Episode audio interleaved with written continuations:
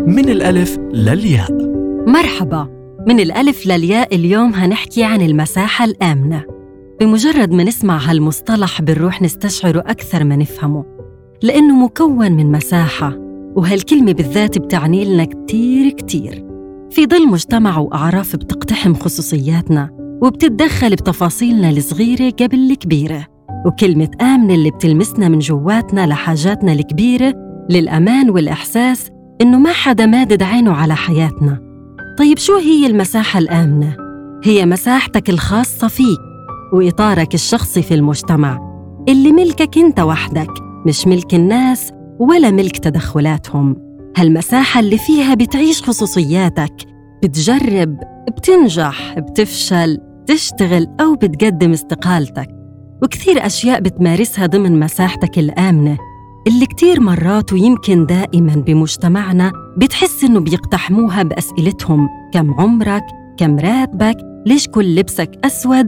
ليش ما تزوجتش؟ ليش ما خلفتش؟ ودوامة من هالأسئلة المرهقة اللي ما عندك تفسير لإلها إلا إنه ما يصحش تنسأل عنها لأنه جوابها أكيد مش رح يفيدهم بإشي تخيل إنه هيك أسئلة وتدخلات ما بتقف عند حد إنها اقتحام لمساحة الناس وتعدي على خصوصياتهم إنما بتحرجهم وبتجرحهم وكثير مرات بتكسر خاطرهم وبتهز نفسيتهم ببساطة لأنك إجيت على الشيء الخاص اللي بيرتاحوا فيه بحياتهم. المساحة الوحيدة اللي بيقدروا يخبوا ضعفهم وراتبهم القليل والسر ورا لبسهم الأسود والوجع اللي مداريينه عن غيرهم. وبمجرد ما تبدأ تعتدي على مساحتهم الآمنة بتكون بتخوفهم وبتهز قوتهم وبتفتح غصتهم.